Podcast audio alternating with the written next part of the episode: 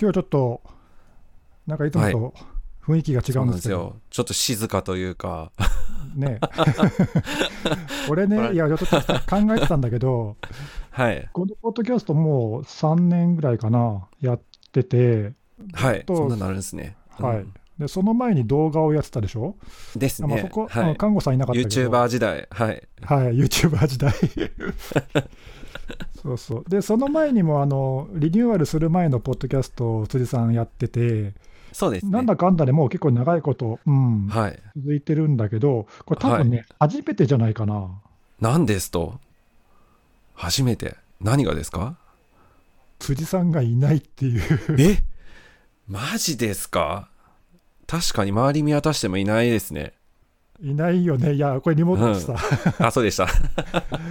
相変わらずリモート。本当ね、ちょっと今日はまあ、はい、あの、はい辻さんの都合がつかなくて、そうですね。はい、看護さんと根岸の2人でお届けしてますけど、まあ、あれだね、ちょっと雰囲気違うんセミナーですけどね。うん。セミナーではやセミナーではね、うん、やってますからね。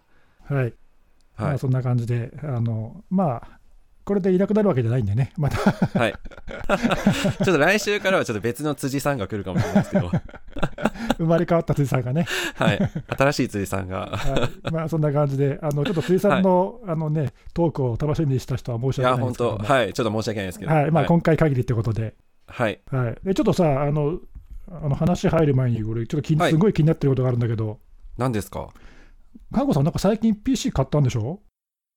買ったんですよ。まあ、買ったっていうと、ちょっと、まあ、違うの？あの、意味が違うんですけど、なんか俺自作、自作したってはい。聞いて、すっげえ興興味あるんだけど、マジですか？まあ、根岸さんあんまりそういう感じの匂いしませんもんね。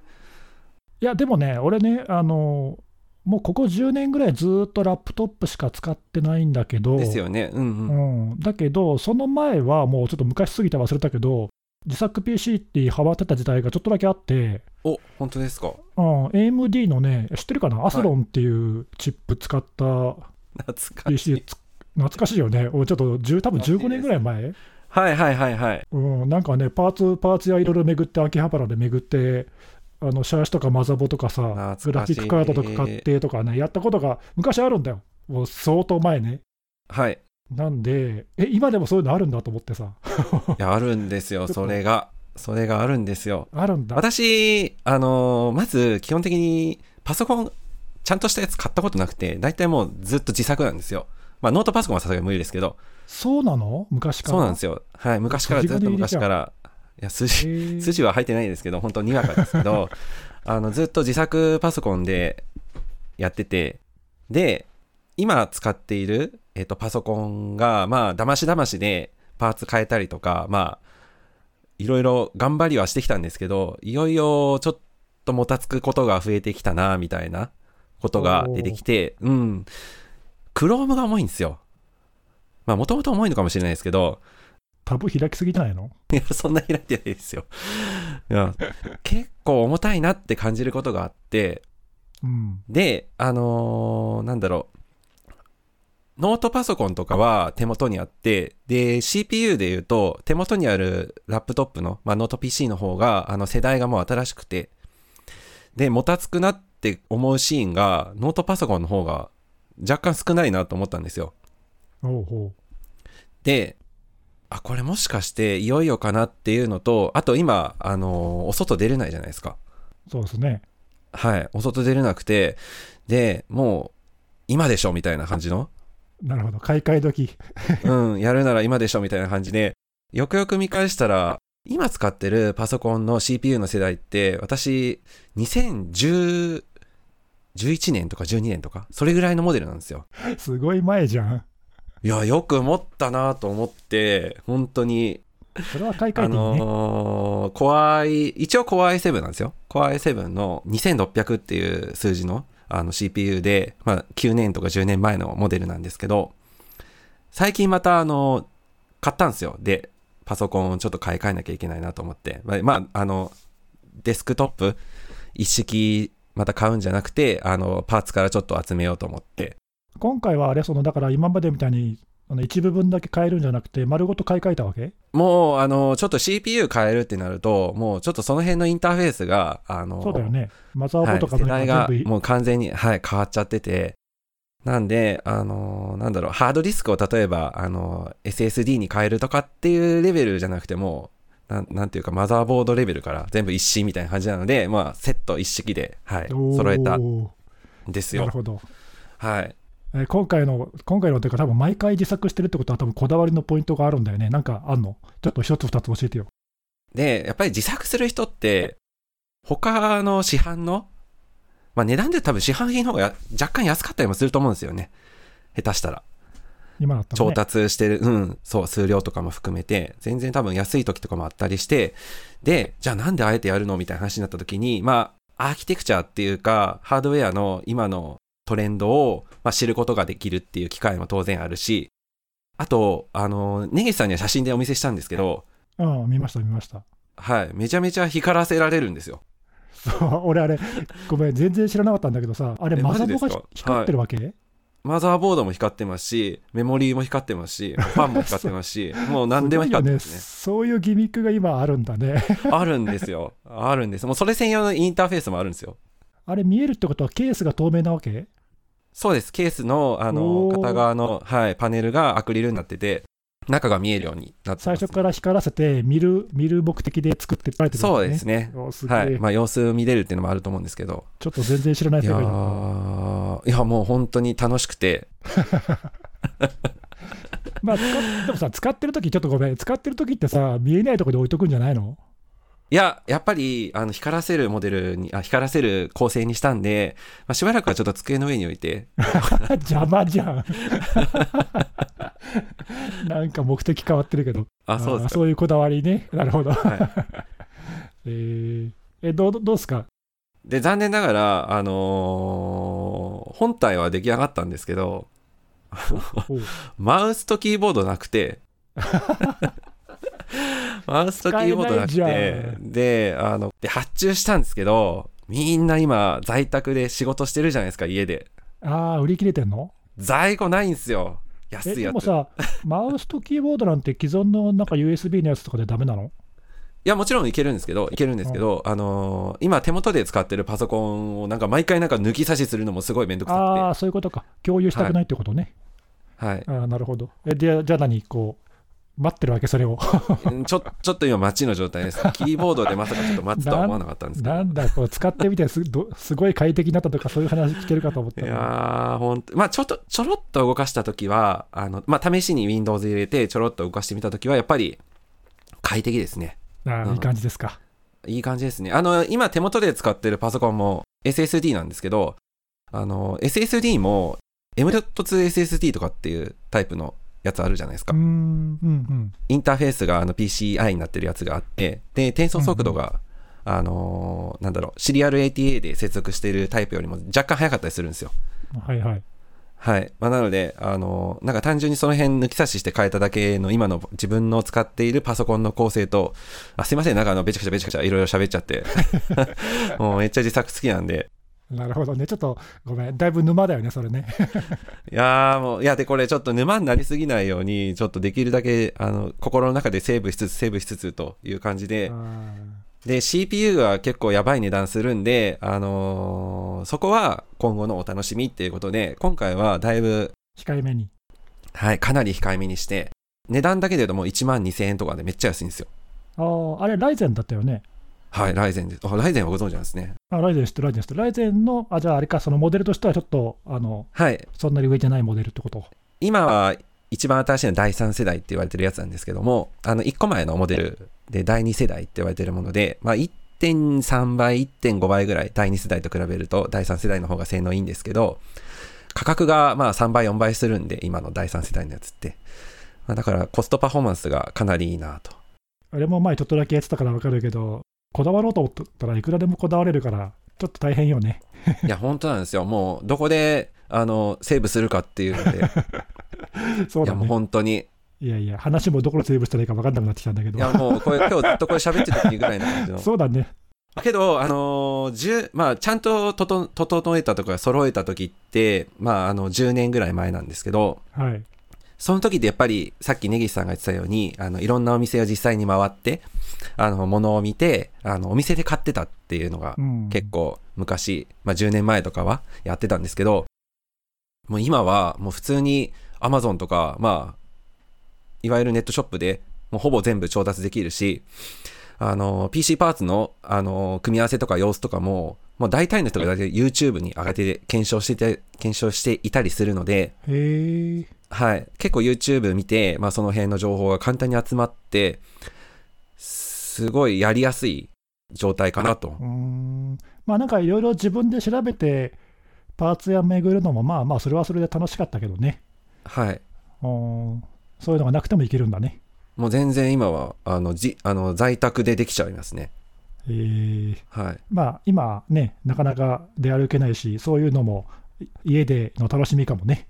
はい。もうぜひ、あの、や、まあ、やったことない方は特になんかチャレンあジしてほしいなと思います、ね。回ぐらいやってみるのはいいかもしれない、ねはい。まあ、あの、いろんなアーキテクチャを知るっていうのがやっぱりすごいメリットになると思ってて、あの、ノートパソコンだと全部一式揃っちゃってて、うん、なかなか中身の構造とか、チップセット何とかって話にななっちゃうと結構知らない人も多いのかなと思うので、まあ、その辺、今のトレンドの中身、技術的に、ハードウェア的に何なのっていうのをあの知るいい機会にもなるのかなと。なるほど。最後なんか良さげなこと言ったけどなんかもう、かなり満足しちゃってますね。じゃあ今日はそんな感じですか？今日何のあれ、今日何の収録でしたっけ？セキュリティの話するって、追さんだったら言うけどね。そうだった。ちょっとしますか、はいじゃあ、セキュリティの話。そうですね。ちょっと自作の話も楽しかったんですけど、セキュリティの話もしねしますか。はい。何の話しましょうかね。あ、そうそう。あの、前回、ちょっと話したネタ、まだこれ1週間しか経ってないんで、まだホットなんだけど、ちょっとその後更新があったんで、その話少しだけしていい？はい、どうぞどうぞ。何ですか？えっとね、先週かな、これ話した iOS のメールアプリの、ありましたね。う。うんん、脆弱性の話はい。なんだけど、これ、ちょっと後日談から伝わってきて、これ、まあ、これ、看護さんも見たと思うけど、ZecOps っていうところが、まあ、レポートを出したんだけど、Apple が今、えー脆弱性の修正中ですと。ただし、彼らが検証したところだと、これ、すぐに悪用できないんじゃないの？と言ってて、iPhone とかのそのユーザーに影響があった痕跡もないというか、まあ、攻撃された事例も確認できなかったっていうことを言ってて、まあ、ちょっと脆弱性自体は否定してないけど、本当にこれ攻撃されてんのみたいな感じのことを、アップルは言ってたよね。そうですね。前回の時もなんかそれ少し話して、そうそう、これ、まず看護さんがまさに言ってた通りだなと思って、ちょっとこれ、信憑性どどうなんですかみたいな話をしてたらね、まさにその通りになったよね。ですよね。いやー、ちょっと言い過ぎなくてよかったわ。ね、本当言ってたわって感じで。まあただね、あの、ゼックオップス自体は、はい。一応反論してて、そうですよね。うん、アップルがパッチを出したら、詳細をちゃんと出しますって言っているから、まあ、ちょっとそのね、情報待ちなんだけど、うん。まだ現在進行形の話題ってことですね。うん、ちょっとね、あの、あれあれという感じで、はい。どう、どうが正しいのって感じだよね、今はね。はい。まあ、なんかこういうの結構ありますよね。うん。なんそうなんか、だよね。うんうん、こういうのってやっぱあるんで。必ずしもね、あのこのベンダーが間違ってるかどうかは分かんなくて、アップルが間違ってる可能性もあるんで、はい。まあちょっとその詳細待ちだけど、まあ、今のところ、一応そういう状態で、あのそうですね。うん、ややあの雲行きが怪しい状態と。はい。なので、まあ、前回ちょっと言ってた通りになったね。そうですね。ちょっと、まあ、やっぱりこの辺の情報ってちゃんと見といた方がいいなっていうのと、まあ一応あの脆弱性自体はやっぱりあるっていう話、それ自体はアップルも否定はしてなかったので、そこ大事だよね。うん、あのーまあ悪用されてるかとか、悪用がしやすいかとかっていうのは、まあ置いといたとして、脆弱性自体はやっぱり、まあ問題としてはあるっていう話は、ゼックオプス社もアップル社も両方言ってる話なんで、まああの最新版が出たらまあ更新しましょうっていうところは、まあ変わらず、あそうね、気にあの危まあ険度がどのくらいかっていうのがちょ,、ちょっと違うかもしれないってはいいうことだね。はい。はい。でそこはやっぱり私たちで、うん、判断できないところなので、まあ、出たらすぐ更新っていうので、まずはシンプルでいいのかなと。そうですね、はい。まあ、はい。またこれ出たら、もしかしたら取り上げるかもしれませんけど、はい。そうですね。触れたいですね。そん,、ははい。い、そんな話がありましたと。はい。あとね、もう一個、あのあ、もう一個。小ネタで、これはね、前々回に話した、アップルとグーグルが協力して、あのコンタクトトレーシングの技術を出しますって言ってたやつ、あれもちょっとその後ね、あの変わっ少し変わあ、って、そうなんですか？はい。なんかいろいろ各方面から多分ツッコミが入ったんだと思うけど、はい。えっとね、まず名前が Exposure Notification って変わったんだけども、中身もちょっとだけ変わってて、大きくは2つ変わってますと。はい。で、一つは、鍵の導出の仕組みがちょっと変更されて。もともとはね、あのアプリをインストールすると、ユーザーごとのユニークな鍵っていうのが生成されて、はい。そそこから毎日のデイリーの鍵が導出されるっていう仕組みだったんだけど、まあ、これだと元の鍵が万が一漏れた場合に、まあ、良くないっていうこともああー、るし、まあ、いろいろなか、なんるほど、なるほど多。分ツッコミが入って、この仕組みが変わってなくなった。で、毎回毎回、毎日、1日1回ランダムな鍵が生成されるようになったんで、あ、そうなんですね。うんうん、1日ごとの鍵の関連付けがなくなった、そういう仕組みに変わりましたと。ともう一個は、Bluetooth の方の送信する内容がちょっと変わって、今まで、あてか前回の元々のやつには入ってなかったんだけど、メタデータとして、えー送信時の出力レベル、Bluetooth の出力レベルもなんか暗号化して送るようにしますと。で。それを使って、まああの、この信号がどのくらい届いたかという距離の算出にどうも使うらしい。おー、なるなんで、まあそほど。の、うん、その2点が、まあ、あの細かいところ言うと、ちょっとね、あの暗号化のアルゴリズムも AES に変わったりとか、まあ、いろいろあるんだけど、大きく言うと、その鍵の導出の仕組みの変更と、えー Bluetooth で送信するデータがちょっと変わりましたという、なんかね、いろいろあの言われて改良してるみたいね。なるほど。じゃあ、まだ時間かかりそうなんですかね、その辺っていうのは。そうね、一応でも、あの保健当局にはもうぼちぼち API の提供が始まるとかって話だから、まあ、うん5月中にはね、出てくるっていう話だけど、どうなんだろうね。ただこれ、各国どうするか分かんないよね。イギリスはなんかこれ使わないっていうのを宣言してるあし、そうなんですか。うん、なんかね、あの自前の方式の方がいいからって言って、はいはいはいはい。使わないらしいし、まあ、日本はね、日本でなんか別にやってるからね。や、やろうとしてますよね。結構全国紙とかでも、もしんうん、コロナの話題、まあ中心なんですけど、このトレーサビリティというか、あのアプリの話題って、ポツポツポツと出てきてはいて、当然プライバシーの話題とかと絡めて、あの報じている記事が増えてはきてるので、まあ一般の方でも気にするトピックにはなりつつあるのかなと。いう感じではあるんですよね。う。うんん。まあ、各国いろいろ独自にやってるところもあるし、先週かな、今週かな、オーストラリアもね、なんか新しく始めたけど、おまあ、そういったあの導入具合を見ながら、自分の国ではどうするって決めていくのかな、わかんないけど、まあそんな感じですという、はい。ちょっと2つね、あの先週、先々週と自分で話したネタのフォローを、はい。まあ、ね一週間、一週間っていう短い単位でやっぱり取り上げてるトピックいっぱいあるんで、結構動いてきますよね。そうなんだよね、うん。そうそう前はほら、1ヶ月単位でやってるとさ、ちょっともう先月のネタを取り上げるのはもうちょっと時期を逸したなっていう感じになるじゃん。なりますね。うん、それがね、こう毎週やってると、あ、先週のちょっとあのトピックアップデートがありますみたいなさ、言えるから、なんかこれはこれでいいよね。そうですね。うん。はい適切に情報をアップデートしていけるんで。そうですね。うんはい。まあはいそんな感じですと。はい。はい。すいません。あの、邪魔しちゃって。じゃあ、あの、今週のネタを紹介しますか。はい。今週のネタ、はい。はいありますか？よろしくお願いします。さん、なんか、はい、気になったネタがあるって言ってたけど、はい。まず、まあ私もまあ今、あの、どうしよう。私から言ってもいいですか？はい、言ってください。はい。じゃあ私から、あの、さら、さらっといきたいんですけど、あのーやっぱりその新型コロナの話題に関連して、あの、マスク結構欲しがってる、まあ、あの、売れてるというか、あの、需要がめちゃめちゃ上がってるじゃないですか、今。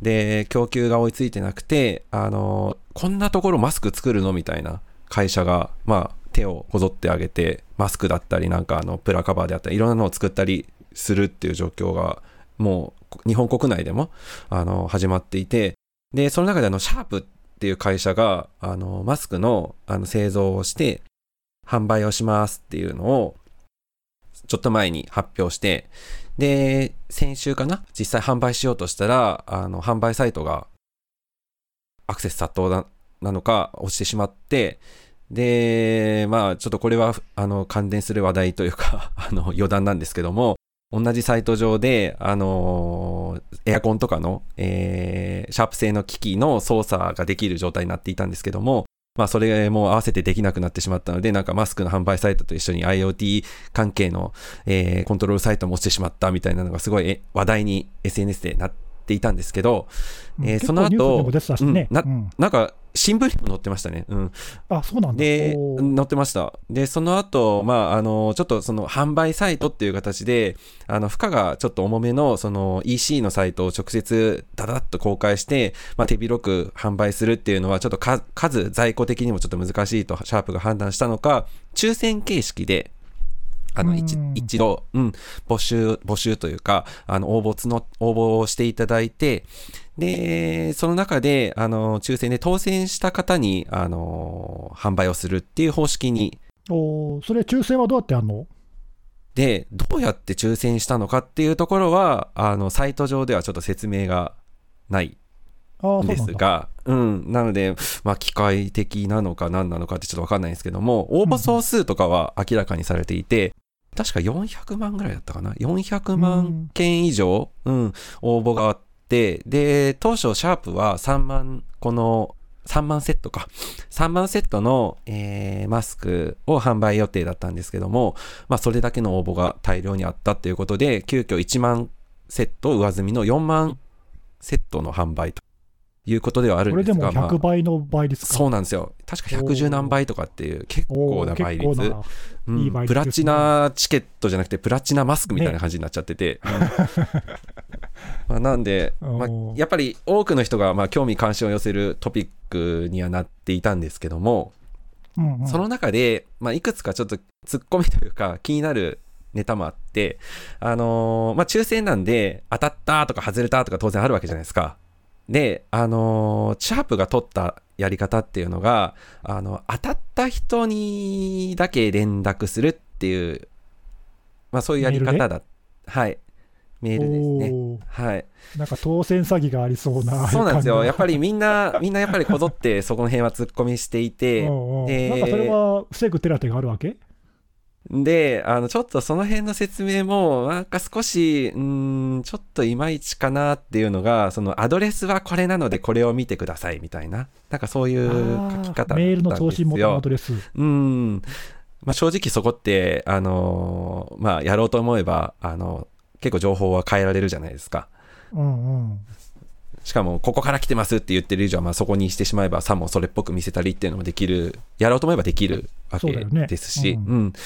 まあ、なので、その辺のツッコミがあったりしてですね、まあ、あの、シャープだけじゃなくて、他の、なんだろう、マスクの販売をしようとしている別の、えー事業者の方も、まあ、あの、なんだかんだツッコミポイントがあるような、あの、販売の仕方とかを結構されていて、あの、自社ドメインじゃない他社の、あの、サービスを使って、えー連絡をしているので、当然なんか連絡元のアドレスが、あの、自社、自社サイトじゃない、あの、連絡元のアドレスになってしまったりとか、で、それが正しいですとかって言ったりもするんで、なおさら混乱したりとか。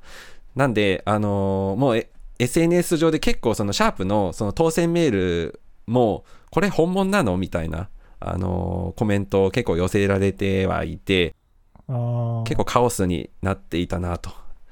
で、これシャープのサイトをよく見たら、トップレベル、あの TLD、あのドメインの一番、なんえっ、と、右端の、えードットなんちゃらのところが、えーこれ、ネギさんご存知ですか？あのドットシャープなんですよね、シャープって。うん、知ってる知ってる。独自ドメイン取ってるよね。まあ他にも大手の企業で、うん、そういう企業あるもんね。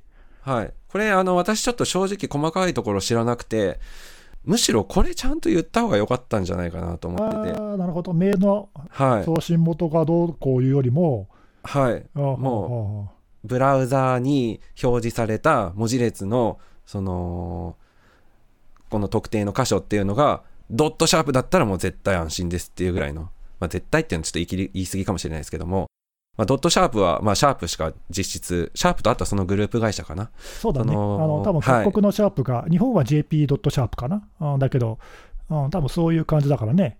それは、はい。まあ、なんで、うん、第三者が取れるものでもないんで。そうだね。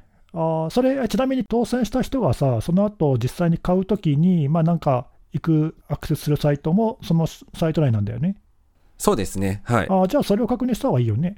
はい。まあ、なんで、それをもし、むしろ強く言ってほしかったな。ああ、なるほど。その辺がちょっと、もやもやすると。はい。もったいないなと。せっかく せっかくシャープしか使えないやつ持ってるわけですからね。うん。なるほどねあの、GOJP とかと同じような感じですよね。うん。あ今、それで思い出したけどさ、はい、はい。俺、そのサイト見ててすごい気になったのは、その GOJP? なんだっけな、販売サイトに飛ぶリダイレクトの URL がはい。GOJP シャープになってなかった？そうですね。あれはさ、や何なんですかね。いや、あれは多分ね、その .jp シャープにあの Go っていう意味だと思うけど、GO っていうのは、あの、ど、どう、い、行くぞみたいな。そうそう、だだとおそおそらくね、思うけど、あれはダメだと思うんだよな、紛らわしいよ。うん確かに。う。うんん、だって、URL のね、もしかしてその先っていうか、そのトップレベルの方とか見ないでさ、GOJP だけ見ちゃうおっちょこちょこいるでしょ。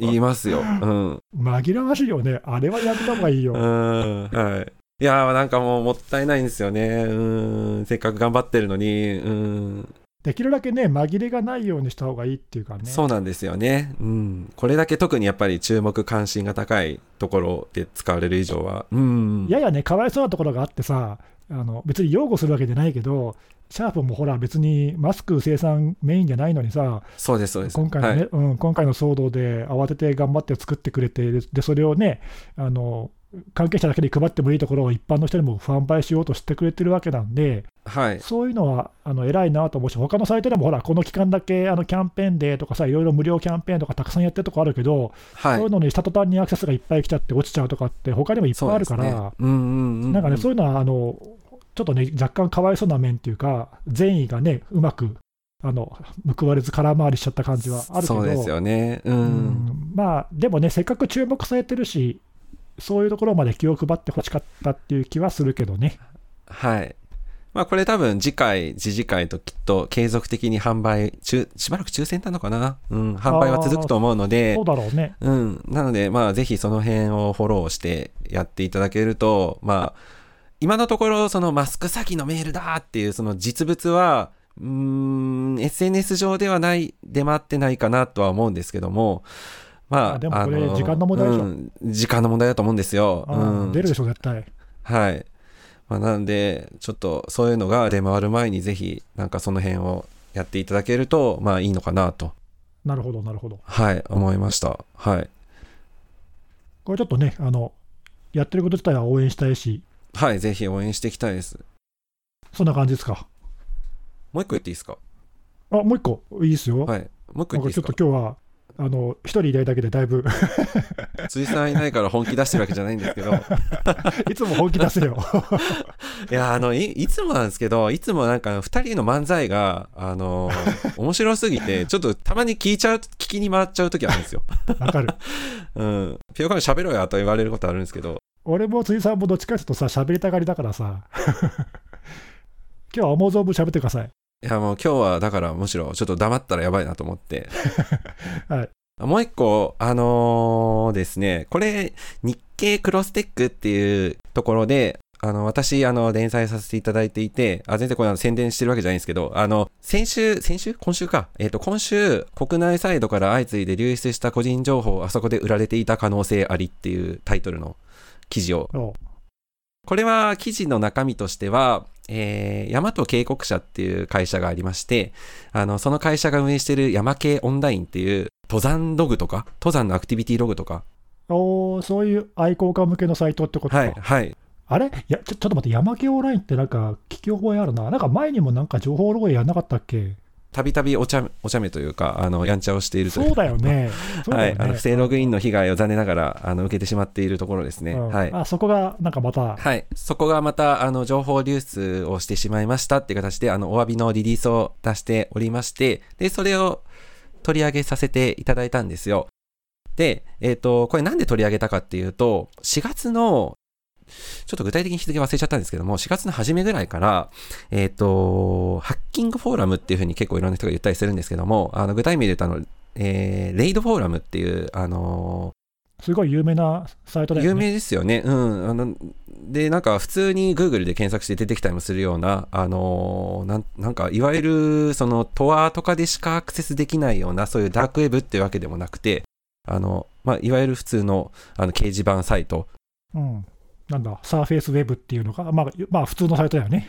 そうです、そうです。あの、スレッドの中身も別に会員登録しなくても見れるんで、うん、だからあの他のフォーラムとかと比べてもかなりあのなんだろう情報公開というか あの公開されてる情報量は多くてでその中にあの4月のあごめんなさい話戻すんですけども4月の初めぐらいからえっ、ー、と日本の国内のサイトをいくつかキングというかあのデータベースの中身を、まあ、あの取得したので、えっ、ー、と公開しますっていう書き込みが何件かありましてで、その中に、あのー、今回この記事でも取り上げた、えっ、ー、と、山県オンラインっていうサイトも含まれていたというところなんですよね。じゃあ、他にもいくつかあるわけね。うん、はい。で、すでに、あのー、山系オンラインと、あ、ごめんなさい、山と警告者と同じように、えー、リリースを出しているところもあって、リジョブっていう、これ何のサイトだったかな？えっ、ー、と、アパレルだったかな？えっ、ー、と、なんかそういうのを取り扱っている、えっ、アパレルの、えー、っと、リクルーティングのサイトのようなものであったりとか、あとは全然関係ないんですけど、そのアパレルとは全然関係ないんですけど、あの全国土木施工管理技師連技師会連合会のサイトであったりとか、まあ、.jp のサイトから。はい、なんか種々雑多なサイトが、えー、同じような目に遭ってると、それは何、その情報を、そのハッキングフォーラム、レイドフォーラムのあるユーザーが、何、売りに出してるわけ？で、あの、売りに出し、よ、私見た限りでは4つあって、えっ、ー、と、3つは、あの、買わなくても入手ができるものっていうんですかね。あの、ちょっと私、この辺の表現の仕方うまく知らないんですけども、掲示板上でのその活動に見合ったポイントっていうのがあの得られる仕組みっていうのが。あれば見れます、そうです、そうです。はいはいはい。うんうん。よくあるやつ、レイドフォーラムが、うん、まさにその方式なので、あの8クレジット。あじゃあ別に売ってるわけじゃなくて、そのクレジットさえ持ってれば誰でも見れる持ってれば誰でも見れちゃうやつですね。うん。まあクレジットも売ってはいるので、うん。まあお金で買うっていうのはできなくはないんですけど。おその目的は何だろうね。たただ単に晒したいだけなのかな。で、えっとですね、うん、今の話聞くとさ、ごめんね、ちょっとあの、サイトも主数雑多だし、まあ、その人が、その掲示板のそのユーザー本人が情報を盗んだのかどうかはちょっと分かんないけど、まあ、なんかあれだよね、適当なツール回して取れたところの情報って感じがするよな。はい、そういう匂いはなんとなく。ねそのそのサイトを狙って取ったっていう感じはしないよね。はい、あそうですね、もう完全になんかそのサイトを絶対落としてやるぞっていう感じでのやり方ではなくて、そうだよね。っていう感じですね。うん、うん、で、流出した情報もかなり前なんですよね。例えば、山系オンラインのサイトから流出した情報は、過去の、えーと、旧サイトに登録されていた情報だったそうで、まあ、日付で言うと2013年4月9日まで運営されていたので、まあ、それまでに、えー、登録されていた情報が漏れてしまったとか。あと、リジョブだったかなえっ、ー、と、ちょっとどっちのサイトだったかちょっとど忘れしちゃったんですけど、確かリボリジョブかなリジョブのサイトも、えっ、ー、と、テスト環境に置いていたデータが抜かれたみたいな、なんかそういう話をリリースとして出していて、えっ、ー、と、本ちゃんのサイト、今まさに動いているサイトっていうのは、えー、山県オンラインやリジョブのサイトは被害を受けてなかったっていう話なので、まあちょっとなんか手薄のところが狙われたのかなっていう。はい、そんな雰囲気するよね。ねうん、たまたま脆弱性が残ってましたとか、そんな雰囲気だよね。はい。うん。なるほど。まあ、話だけ聞けば、ちょっとその、あの、ユーザーの意図はよくわかんないけど、まあ、話だけ聞けばよくありがちな感じですかね。で、その投稿した人間、人間、まあ人間ですね、人間が結構人間味あふれる感じで、あのー、スレッド見るとわかるんですけど、俺このスレッド投稿したのに誰も、誰の反応もないのなんでだよとかってなんか結構そういう愚痴みたいなの返したりするんですよね。うん。誰も興味持ってくんないと。うん。興味持ってやみたいな感じの、うん。なんかそういう愚痴っぽい書き込みをしていたりとかもしていたりして、うん。で、これちょっと気になるのが、あの、今回まあ実際にリリースを出しているのは今のところ 3, 3サイト、3社のサイトで、で、あと私見た限りだと、えっ、ー、と、もう一つのサイトがあって、で、これまだちょっとリリース出してないので、まあ、ちょっと具体名言わない方がいいのかなとは思うんですけども、そこはクレジットでの公開ではなくて販売をしますっていう表現だったんですね。ほうここだけちょっとなんで違ったのかって分かんないんですけども、うん中身の情報の価値なのかな、もしかしたらね。はい。で、そのスレッドももうすでに消していて、手元にスクリーンショット残ってるんですけど、あの、その書き込み自体はもう掲示板上から本人が消したみたいで、あのスレッド残ってなくて、うん。なんで、ちょっと不思議な感じではあるんですけど、これ、ちょっと、その気になるのは、あの、この投稿してる本人がですね、まだあるよって言ってるんですよね。おおこれで終われてないよと。はい。まだあるよと。ただ、あの、販売するって書いてあってて、その日本の確か、うん、ショッピングサイトの、えーデータベースはまだ手持ちがあるので、えっ、と、ちょっといくらだったかな？ちょっと具体的に忘れちゃったんですけども、えっ、と、メールアドレスとパスワード、パスワードのセットで、えー何件でいくらみたいな形、具体的なサイト名は出してないんですけども、えーそういう形で案内をしていて、えっ、と、情報欲しかったら、あの、プライベートメッセージを送ってくれと。いう投稿をしているんですよね。あうんそれでちょっと分かったな、そのもしかしたらだから今回のやつは、はいえー、とデモンストレーションというか、実際に持ってるっていうのを確認するために公開しといて、はい。本当のあの価値があるやつは売ると。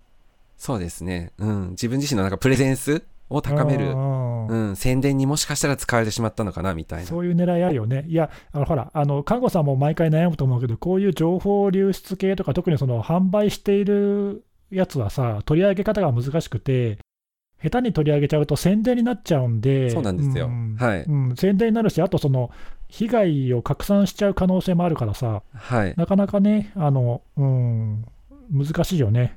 はい、難しいですね、この辺の取り扱い。幸い、あの、何か、いろんな人が今回これの投稿は、あの、把握をされていらして、えー当事者の、まあ、実際その大和警告者の人が認知したように、あのーなんかちょっと見た限りだと実際に、えっ、と、流出したと思わしきデータセットを入手されて、それを連絡してるかのような感じの、うんうんえあじゃあ誰かはい。有志が連絡したのかね。なのかなと思うので、うん。なので、まあ当事者、今把握されてる限りでの当事者には、まあ幸い連絡は行ってるのかなとは思うんですけども、うんうんうん。まだちょっと気づけてない人がもしかしたらいるかもしれなくて、この事例から、まあちょっと山系オンラインとそのリジョブっていうサイトだけからだと、ちょっと断定的な言い方はできないんですけども、過去自身が公開していて、すでに閉じていたつもりのサイトがまだ動いていたりとか、テスト環境が動きっぱなしであったりとか、まあそういったものが、えーまだまさに動いたままの状態であれば、ちょっとそこは注意してみた方がいいのかなと。うんまあ、よくあるタイプっていうかね、あのそういうツール使った自動的なスキャンにあの引っかかっちゃって、はい。運用してる側はね、もうすっかり忘れてたっていうか、そうね。あっちもちゃんと当ててなかったと。とかね、そういうのは起こりがちだから、あーそういう注意喚起もしたいってことね。はい、そうです、そうです。はい。なるほど。なかなか、はいあの単なる情報流出かと思いきや、まだ、いや、違いますよ、もう。先があるぞとそれを言いたいだけじゃないですよ。はいえーこれちょっと、その、ね、まだあるよって言ったところの具体名とか、規模も、流出規模も分かんないんだよね。はい、そうですね。全然わかんないです。もう値段とその数というか、あのメールアドレス何件いくらっていうのが書かれてるだけで、まあ、ただ日本のサイトとは言ってるんで、日本のサイト、.jp なんでしょうね。うん。規模とさ、あの中身に例えばカード情報があるかないかとか、そういう内容によってはちょっとインパクトあるかもしれないね。そうですね。うん。あと、そのいずれ、今、その売ろうとしてるっていう話だったけども、過去にその日本以外の例でも、最初、何人かに売ろうとしていて、ある程度売れたらその後公開しちゃうっていうパターン、結構見るので、ああ、ありますね。いずれは公開さる。れる可能性もあるしね。で、そうだ、今回この3つで興味深かったのは、えっ、と、パスワードが全部平文で、まあ、もともと保管されていた形式が平文だったのかはちょっとわからないんですけど、あの、サンプルとして示されているレコードが何件かあって、それが全部平文なんですよ。おーそれはサイト側は何て言ってんの？で、特にそこ触れてないんですよね、あまだ。そうなんだ。それなんかちょっと分かんないね。あのもしかしたら、ね、あのハッシュされたパスワードが漏洩してたけど、クラックして分かりましたっていういう場合もあるし、はい。で、なんかタグが、デハッシュって書いてあったかな。だから、ハッシュからもしかしたら、うん、戻したのかもしれないですね。あデハッシュって書いてあったんだったら、もともとはハッシュだったんだな、それはな。あの売るときに価値が高くなるようにね、解読してから売るってことはよくやるから、ですよね。だからなんか手、手を加えてるとか、まあ、ちょっとこん手が込んでるなっていうふうにも思ったりして、なるほど。うん、はいでなんか大体この辺のこの手のデータベースリークとかってなるとまあまあ大体過去に漏れたもんでしょうみたいな話からあるんですけど、まあ、今回のこのサイトは見た限り全部まあ新しいというかあの過去のその例えばコレクション1とかなんかいろいろその有名なデータベースリークのあのセットというかあの話題はありましたけどなんかそういうのには含まれてなさそうなものだったのでああ、なるほど。漏洩したデータ自体は古いものだけども、過去に流出したものの使い回しじゃなくて、まあ、今回新しく発覚したっていう意味ね。はい。まあ、この投稿した本人がやったのかどうかはちょっと定かではないんですけどもそ。こははっきりしないね。あーまあ、ただ、新しい事例だとすると、おまあ、何かしら関わってるんだろうね、当事者とね。その可能性は高いですよね。うんうんうんなるほど。まあ、よくある、あのね、過去に漏洩したものの寄せ集め的なやつは、まあね、なんかね、もういいわって感じだけど、まあ、新しいやつはちょっと注意しないといけないね。うん、そうですね。はい。なるほど。あじゃあ、そのユーザーが言ってるまだあるぞってやつはちょっと要注意と。要注意ですね。うん、ちょっと PM 送ったらなんか返事来んのかなとかちょっと思ったりはするんですけど、あーえ、そういう時送送ったりする？送ったりするかちょっと悩んでるんですけど、まあちょっとそれは、あの、やるのは私じゃないのかな。私じゃなくて誰かかな。そうね、別の人かもね。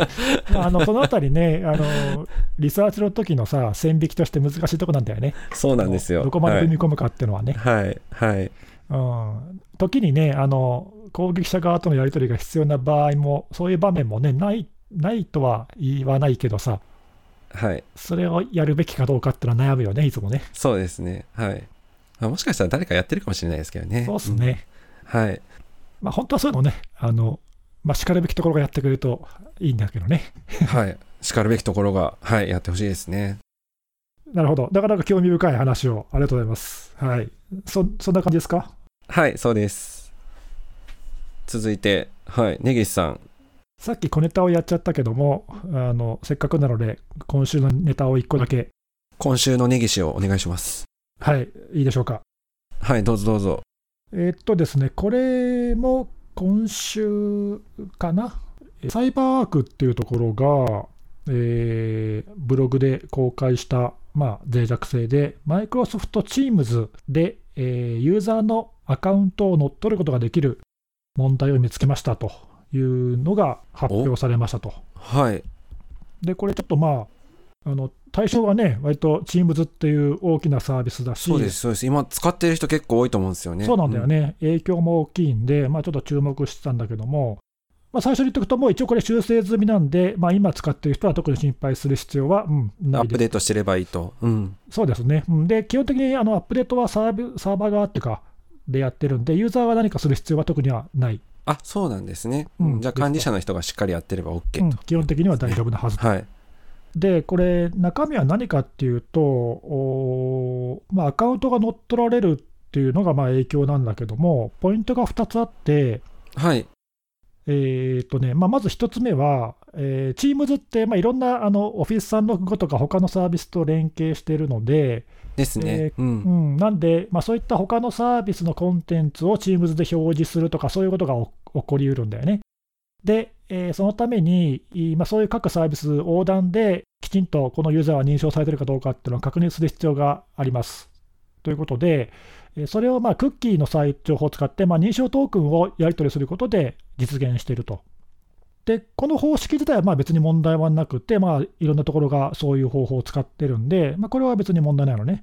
なんで、それがまあ一つポイントとしてあって、で、二つ目のポイントは、まあ、そのクッキーで送るデータだから、まあ、通常であれば、あそのクッキーを発行したサイトに送信されるのは限定されるわけで、今回の場合で言うと、teams.microsoft.com っていう、まあ、ドメインだけに限定されるから、まあ、他に飛んでっちゃうことは当然ないわけで、まあ、それは問題ないはずだったんだよね。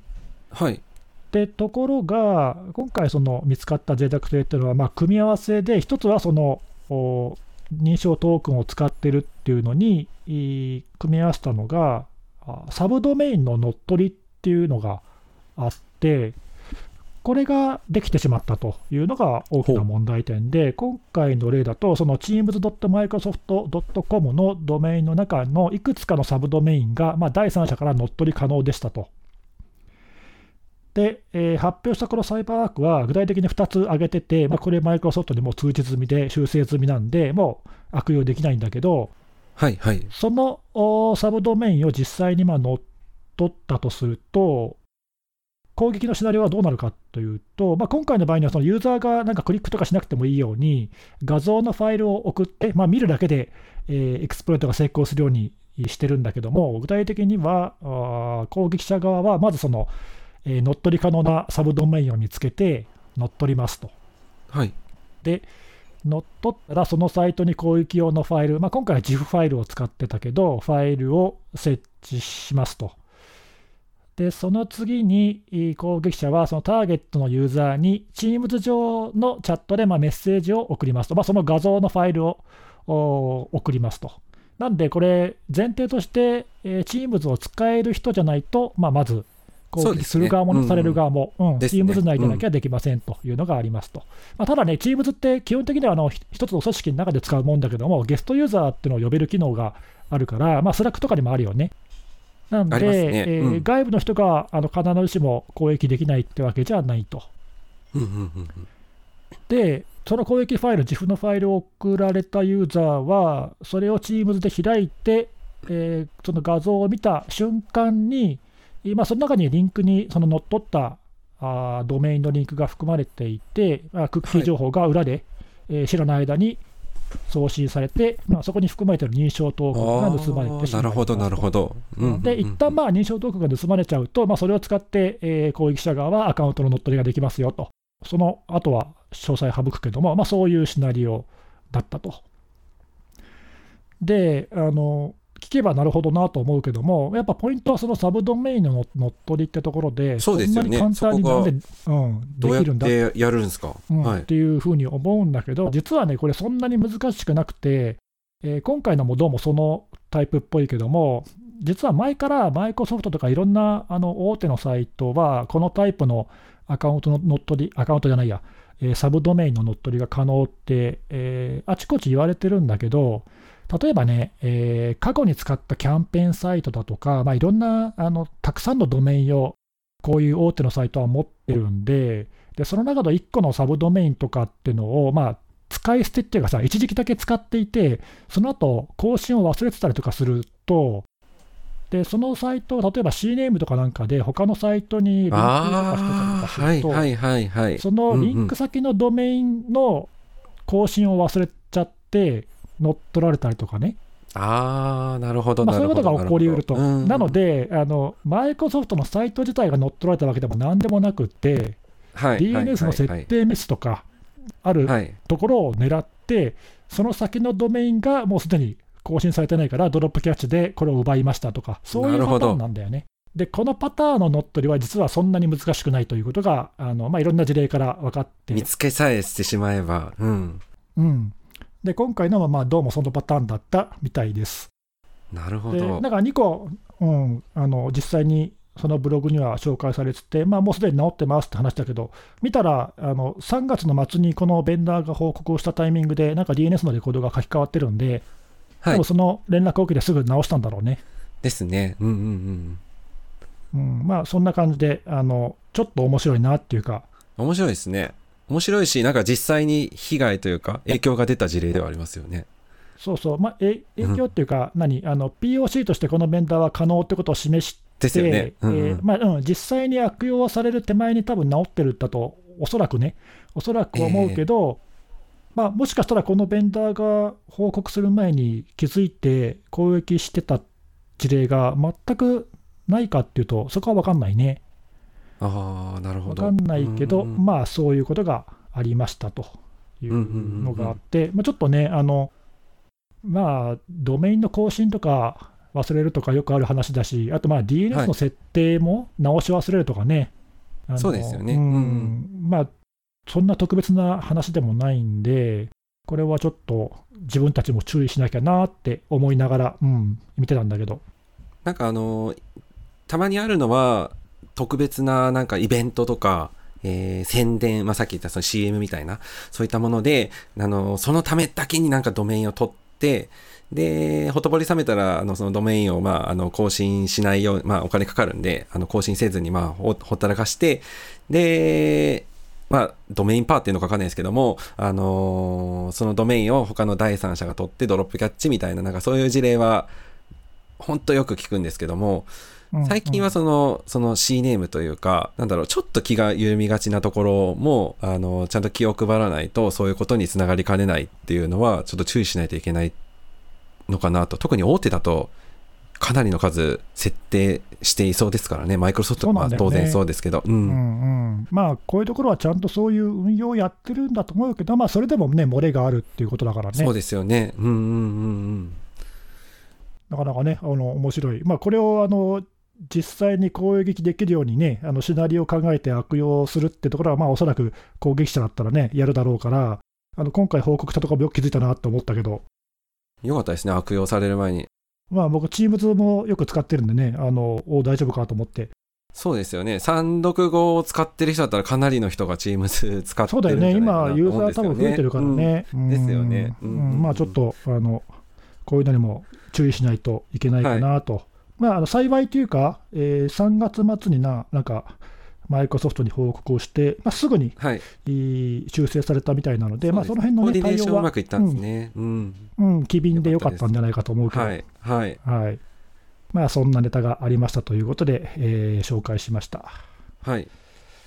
これ、あれですね。うん。じゃあ、もう悪用はできないんで、あのーなんか、かなり激しい見出しの記事とかもちょっとあったりはするんですけど、うんうんまあ、まあ、事実上の影響は今はもうない、まあ、ないだろうということですよね。うん、特にないと思う。あのニュースが、ですよニュースねがっていうか、まあ、このベンダーがブログで公開した時点ではもう修正されてたんで、当然そうですもんね。うんうんうん。なるほど。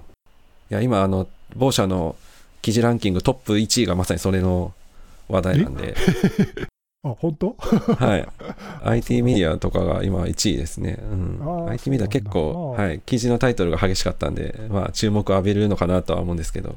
うんうんまあ、あれかな、注目度がその Teams っていうことで高いとかいうのもあるのかな、いやーほら、ねね、 Zoom とかもうんね、今、注目されですよね。やすいっていうのもある今みんな使ってますから。ね。うん。うんね、うんです。ね。まあ、逆にこの辺みんなアンテナ高いんだなっていうのもちょっと安心はしたとは思う、安心はしたんですけど。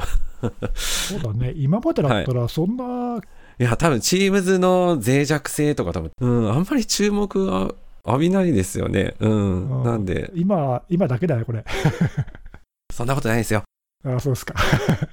あまあ、でも、あの注目されてね、あのきちんと対応されてるっていうのは、はい、はい。いいことなんで、まあ、ユーザー今回はあんまり影響なかったんだろうけど、うん、こういうニュースも引き続き、そうですね。注目してほしいし、はいはいあの僕らも取り上げたいなとはい。思ってます。ぜひぜひ。はいうん。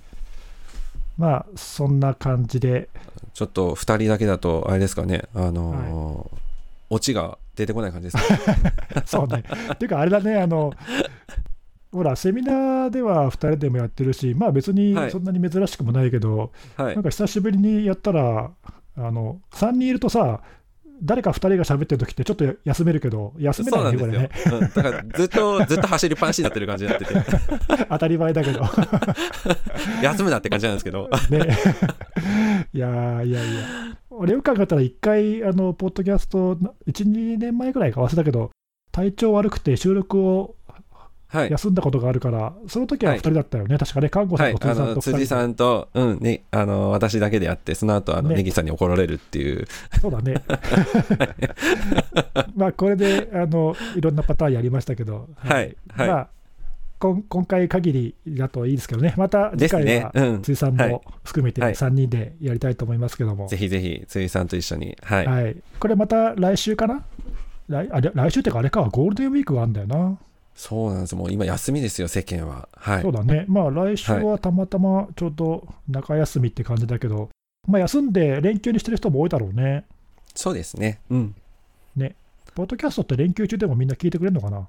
わかんないけど。どうだろう、聞いてくれるのかな？ほら、あの、今までだったらさ、通勤時間のお供にとかさ、そうですよね。今何のお供にしたらいいんだろう。そうそう、最近は俺、リモートワークのあの気分転換にどうですかとか言って、言って BGM んだけどさ そうそうそう。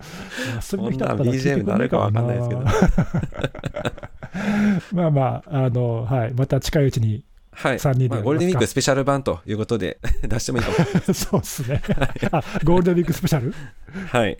ああ、あるかもしれないね。考えますか、なんか。はい。ぜひ。はい。うんじゃあ、まあ、今日は、はい、そんな感じで、はい。そんな感じで。はい。はいまたありがとうございました次回ということで、ありがとうございました。はい。